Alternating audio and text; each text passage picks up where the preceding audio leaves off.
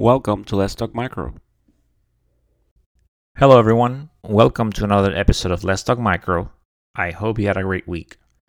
As always, Let's Talk Micro it's available on Spotify, Apple Podcasts, Google Podcasts, Amazon Music, Overcast, TuneIn Radio, Pandora, Good Pods.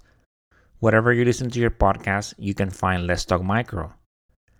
As far as social media, I'm, I am on Instagram as Let's Talk Micro, no apostrophe, and on Twitter as Let's Talk Micro 1. So go ahead and follow. I always like to post pictures of organisms, and I like to give updates as to when the next episode is coming out. So if you get a chance, you know, download episodes, go ahead and leave a review, leave some feedback, rate the episodes. All this feedback is very helpful. So today we're having an interview episode, but I like to always do a recap of the previous episode. So we'll go ahead and do that first and then proceed with the interview. So on the last episode, I went over three tests that are used for group A strep testing. Remember group A strep? Streptococcus pyogenes. Two of them were antigen based and one was PCR based. The first one, the first one was the Quidel QuickVue Plus. Then, then the next one was the BD Veritor system for rapid detection of strep A antigen. Both of these are similar. You know, besides being antigen tests, the setup is similar. You mix reagents and then you add your throat swab. After you add your throat swab, you wait one minute for the Quidel test and one or two minutes for the BD test. And then you pull the swab and you're gonna add some drops to the test cassette. The Quidel, you know, remember the Quidel's test is visual, so a line appears if strep A antigen is detected. Remember, it was a pink line. And then the BD has a reader where the cassette is inserted and a positive or negative appears. Since negative antigens, antigen tests should be confirmed by culture in children and adolescents, both of these they need negative results confirmed by culture or by the third method that I went over. Do you remember which one it was? If you don't, go ahead and check out the previous episode. The third method was the Xpert Xpress Group A strep, and this is for Cepheid. So this one, opposed to the other two, is PCR based, and it is 90% sensitive, which eliminates the need for a culture you know, a lot of facilities they're probably moving towards that. I know one of the main issues with Quidel recently with the pandemic was that they stopped making them. So a lot of facilities are validating since the Cepheid you can have like a small Cepheid where you can run two tests, you can run four. So facilities are moving towards that. And then you're done because instead of doing the antigen test, you can do the PCR and then a negative result. It's good enough where you don't have to perform a culture. So we have seen the scenario where maybe you do an antigen test and then the PCR test, you know, you perform it in lieu of the antigen of the culture. So the smaller facility will send their negative test to a larger facility that has the Cepheid. They will do the PCR and then that negative result is confirmed. So now more facilities are moving towards just getting the Cepheid and then they perform this test and they're done once they confirm that negative result. No culture is needed where you have to, you know, sub it to a blood plate and then keep it for two days looking for beta colonies. The setup for the group A strep is very simple as well. So it comes with a pipette that when you squeeze, you know, you squeeze it, then insert in the tube that has the throat swab. Then you release the pipette and you know it's to fill up a certain amount and that's the amount that you need to perform your test. Then you place that amount in your cartridge and then you follow the procedure to run your instrument. So that's all there is.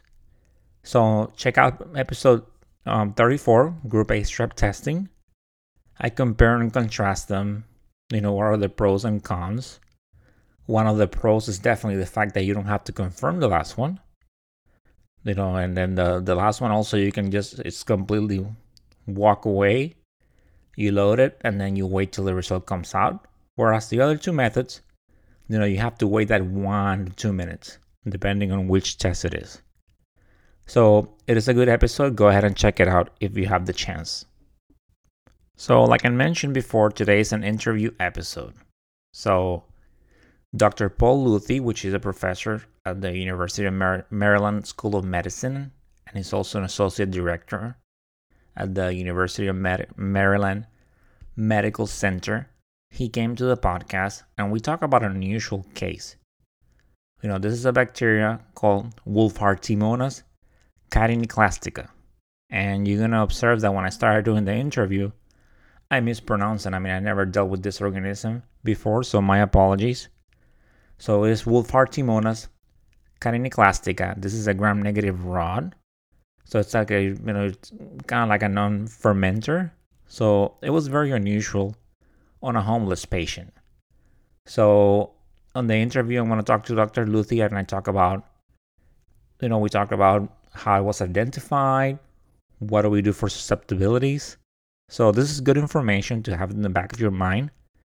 You might never see it, but nowadays, you know, with the MALDI-TOF, we get so many different IDs of organisms. So, so we see more names that we are not used to, that we are not familiar with. So, what would you do if you get one of these? So, this case was unusual, and then it is even though it is unusual, this organism, when it is actually seen, it is seen in polymicrobial infections. You know, polymicrobial, it involves multiple organisms.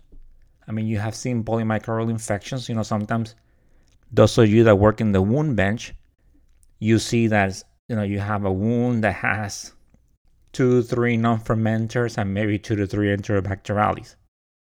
So when this organism is seen, you see it with multiple organisms. However, in this case, it was monomicrobial.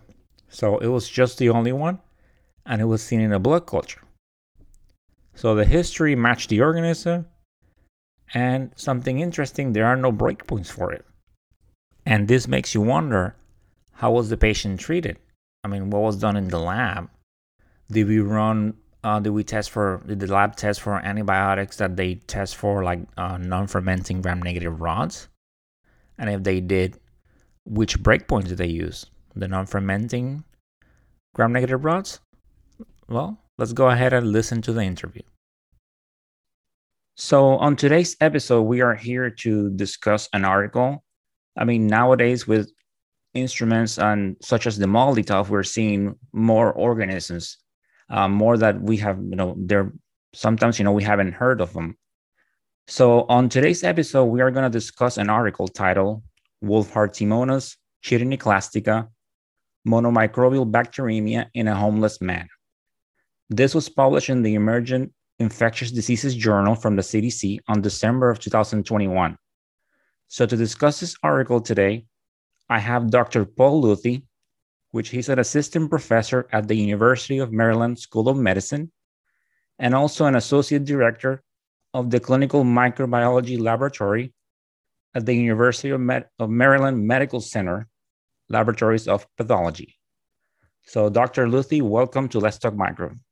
Hey, thanks, Louis. Thanks for, for having me. I'm really excited to talk about this really weird organism. It's definitely an unusual case.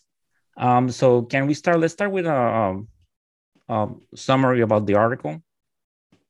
Yeah, sure.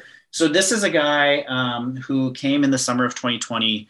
Um, he's a little bit older. He's in his 60s, and unfortunately, he was homeless. And he came in. He had some vascular issues. So he had deep vein uh, thrombosis, chronic venous insufficiency, um, and he was found in a single parking spot in Maryland for three days. So kind of bad situation. Uh, you know, not not great. Um, when he came in, he was admitted he had a septic shock, and his blood cultures upon uh, coming in for septic shock, um, he um, grew these interesting gram-negative rods. Um, and they really couldn't be identified by any of the methods we had in the laboratory. Um, and so um, they grew uh, in the anaerobic blood culture bottle and uh, they had to be identified, as you mentioned at the beginning, by MALDI-TOF MS is giving us all these ideas, uh, new IDs. And so by MALDI-TOF in our laboratory, we identified this as the Wohlfahrtiimonas uh, chitin And we confirmed that by 16S sequencing. Um, and this was a pretty cool case because often, as the infectious diseases fellow found in his literature search, this organism is usually not found by itself. Usually it's found in a, a polymicrobial infection. And this was only the second case um, of a poly or a monomicrobial single organism blood culture caused by or blood infection sepsis caused by um, this organism. Okay, so so um, at other times it, it, it is found along with other organisms in blood cultures. Yeah, in blood and as well as wound cultures as well. So there's a uh, in this paper that there's a big table and it, it talks about um, how it, it's the let me see um, what did it have? Um, there's one that had like P. acnes and a coag negative staph along with it. Um, one that had Proteus along with it. Um, another one that had uh, other enterics like a Providencia and a Proteus, as well as a Staphylococcus aureus. So you're seeing multiple microorganisms and usually, right when you see hear that, you say, okay, well, it's the gram-negative rods like the Providencia and the Proteus, and then it's, maybe it's the Staphylococcus aureus that are causing the real infection here. So this was interesting because the the the man came in with um, just a single bug, this single wolf Wohlfahrtiimonas, and that was determined to be the cause of his septic shock. Okay, so and then this is uh, for the audience, is uh, like uh, Dr. Luethy says. So this is a gram-negative rod, and um, so as far as on so you mentioned so the, the the patient here he was homeless so what what kind of patient population do we normally see this organism on so this organism there's been a, quite a few looks of, of, of, what type of people and, and unfortunately it seems to be one associated with lower economic class so homeless individuals those who may not be as well off um, poor hygiene is, is something that is associated. And so that might be associated with those of a lower socioeconomic class, uh, as well as those who um, maybe live closer to livestock, um, as well as have issues such as alcoholism. And this guy was older, so he was in his 60s. So again, also people who are, are a little bit older as well. Um, and the reason why this is all associated with people who are you know, homeless or lower socioeconomic status or poor hygiene is because this organism is found um, largely due to um, people who are uh, also, I guess, infected or I guess maybe you want to say colonized with um, fly larvae. So this this bacteria is associated with fly larvae and is found inside of the fly larvae. Well, it's definitely very interesting.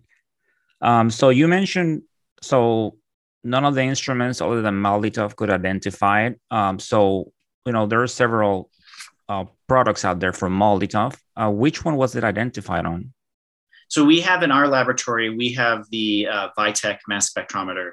Um, so that worked very well. It gave a very good idea. It's not one that is currently claimed, at least at this time, um, on the FDA database. Who knows? You know, in a couple months from now, someone might come back and listen to this, and it might be claimed later on. But at this moment in time, it's not claimed on the database. Um, so that's why we had to pursue additional um, identification via 16S sequencing. Um, I do believe that the Bruker MALDI-TOF can also identify it as well.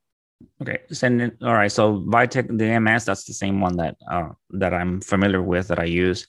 So, but this is just the regular. It's not the the RUO. It's just regular Vitek MS. Right. Yeah. Just the regular, and and sometimes, right, as you've probably seen, that organisms that are kind of weird um, aren't as common. The the database is actually probably right, and probably in this case, in this case, it was. It, it can identify some of those weird organisms as the company is adding more and more spectra to the database. Um, and so that's what this case was here. But again, just not one that has been submitted for FDA approval yet. Um, so it's kind of one of those use your own risks, and that's why we we submitted it for sequencing for confirmation. Um, yes, and for the audience out there, I mean, those of you that work with Vitek MS, so organisms that are not claimed, they show with an N ID, and definitely you do have a range from the unusual, um, and even sometimes some that we do see commonly in in, in the lab, such as like Aerococcus urinae. So typically, the lab will proceed to validate them via other methods and then after you get you know an x number of samples then even though the n is never going to go away. It's always on your database, it's going to show up like that. But if your laboratory has validated it, then you can go ahead and accept it, which is the case I would, you know, we have done with Enterococcus urinae and other organisms. Yeah, we, we've done the same thing. And, and um, we would have loved to have been able to do this with biochemical testing on this one, but you know, I was looking in some of the textbooks, and it really isn't positive for many things. It's it's really just some weekly um, weekly acidification of some of the sugars, and, and that's about it. Besides catalase and oxidase, so it's one of your environmental non-fermenters that doesn't give you a good answer on your biochemical test strips. Okay, and and definitely also since it's such an unusual organism, you're not gonna have enough samples to validate it on your database. So you will have to proceed with another method of identifying it, just like as you did. Um, so you mentioned, yeah, so not much as far as biochemicals. So do you know, you know, for us here in the lab, uh, which media does it grow on? Yeah, so it actually grows pretty well on all the standard media. So we grew it on blood, chocolate, and MacConkey. Um, and on MacConkey agar, it's a non-fermenter, so it would would not turn purple, right? um, as a non-lactose fermenter because it's a non-fermenter in general, not just um, not a lactose fermenter. Um, and the colonies, um, they're described as being short, short coccoid rods um, that when they grow, the colonies are flat, slightly spready colonies. Um, again, they're oxidase positive, non-fermenters. They're indole negative. so that's something that would that would you could see as well. And then again, yeah, it's like pretty much almost everything else negative as well. Okay, so definitely, so in the case that if we encounter it in the lab, then you will be able to see it by the standard media. So it just it will grow along with so yeah. MacConkey definitely and blood, like you said, chocolate. Okay. So mm-hmm. for us here, as far as you know, like us medical lab scientists, you know, in the lab, we're working this, we get this organism. So what do we do as far as susceptibilities? That's a great question um, there aren't any breakpoints for this organism, right? It's it's so weird because it's associated with fly larvae. You have to to be have fly larvae eating you somewhere to even get this. That um, there are no CLSI, there are no FDA, there are no EUCAST breakpoints. Um, that doesn't mean that people haven't tried to use susceptibility testing to try to interpret um, how to treat. Um, there are reports of people using e-tests. Um, there was a paper I was reading that they were using um, the microscan type of panels. So your automated panels like a microscan or a Vitek or other companies' automated panels um, that they've placed on there. And, and when they've tried to interpret, they've used most often um, the not the non-Enterobacteriaceae um, CLSI or EUCAST breakpoints. and so they've used those to interpret. of note, um, some of the textbooks say in their tiny little entry of like a, a paragraph and a half about this organism that it's resistant to penicillin, um, but that it's pretty susceptible to some of the other um, antibiotics.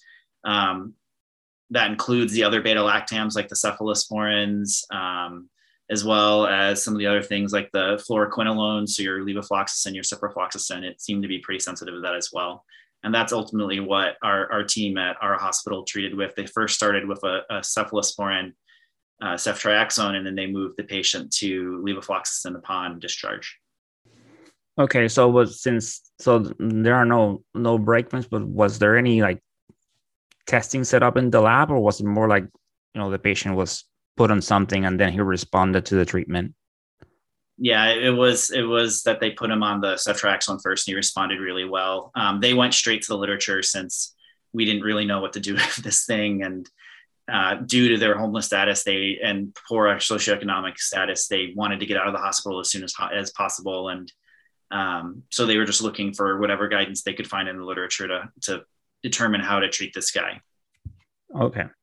And then you said so and some so sometimes they might they might use like the on the clsi the the non-fermenting gram-negative rods mm-hmm. okay. Yeah it, it, it could be used for that right? It's one of those ones that no one's really sure what the best thing to use is for that one um, besides that you just can't use it for pseudomonas aeruginosa burkholderia cepacia you know ones that already have other breakpoints. So it's kind of that weird catch-all one that kind of does catch-all kind of doesn't. It's kind of weird. Okay definitely. So as far as you know, so when like we get this organism and then in the lab or and then we call you know we notify the physician and say hey um, you know uh, you know the patient has Wolff-Riemann uh, was it Chitin chitinoclastica i think chitinoclastica yeah. Chitinoclastica so as far as from an infection prevention standpoint are there any measures i mean not much is known about this organism yeah i, don't think there are um, I mean, especially by itself, I don't think there's anything that you worry about, like contact precautions or anything like that. It, it's really it's associated with the larvae. So if if the people don't have the larvae on them, you don't have to really worry about that being spread through through that way. I think um, most likely what the infection prevention standards would be is again there's only two cases of it with a minor with by itself causing an infection. It's almost always with something else, and so you'd probably be following contact precautions, for example, for your MRSA or VRE or something else that might also be uh, causing infection at the same time in the same wound or the same blood culture um, that you isolate this from rather than just from the Wolff-Riemann on its own. Okay. And as far as from the article, so uh, the patient recovered, was put on treatment, and he responded. Yeah, very quickly um, he responded and to the ceftriaxone. Okay, that's good so this is definitely um and for the audience out there that's that's what you know it's always good to you know correlate the history with the with the organism that you have and that's something that all of us technologists and you know we should definitely always pay attention to when we see organisms especially unusual ones do the research you know uh, search in textbooks and of course always you know pull the patient's history and see um, and this you know it seems that it's you know uh, homeless seen in a homeless population and it's caused by larvae. So this is definitely a very unusual case. But for those of you out there that are, you know, nowadays that if you have MALDI-TOF in your lab, you know, it's always good to keep it in the back of your mind. If you ever see this, that way now, you know, with this information out there, that you know, you know in which direction to go forward. Um, anything else uh, about this case, Dr. Luethy, that you want to tell the audience? Not that I can think of. Um, definitely just a weird bug. I mean, I think the story behind it's kind of fun. They interesting fact I was reading is um, it has this really, I mean, as the name suggests, it has a really strong chitinase ability, so it can can chew up chitin. And they think that um, because it's associated with the larvae, that um, it is a symbiote with the larvae, meaning that they mutually benefit each other, and that it might be involved with the chitinase activity in um, metamorphosis of the larvae to a fly from the like worm larvae stage to the fly stage because as it's metamorphosizing it chews up the chitin in the larvae and helps it change into a fly. And i just thought that was kind of crazy and weird um, that something could could help out with that. Wow definitely is all right well um, dr luethy i want to thank you for taking the time to come in over uh, to let's talk micro and talk about this case. Yeah it was a pleasure. Thanks for having me. All right. You're welcome.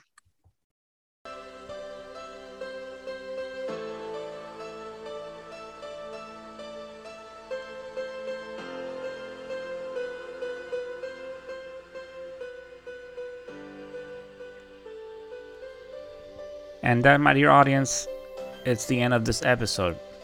What a great interview with Dr. Paul Luethy from the University of Maryland Medical Center and the School of Medicine. Some great information, an unusual case. As always, continue bringing passion to what you do. It is so important. We do such great work.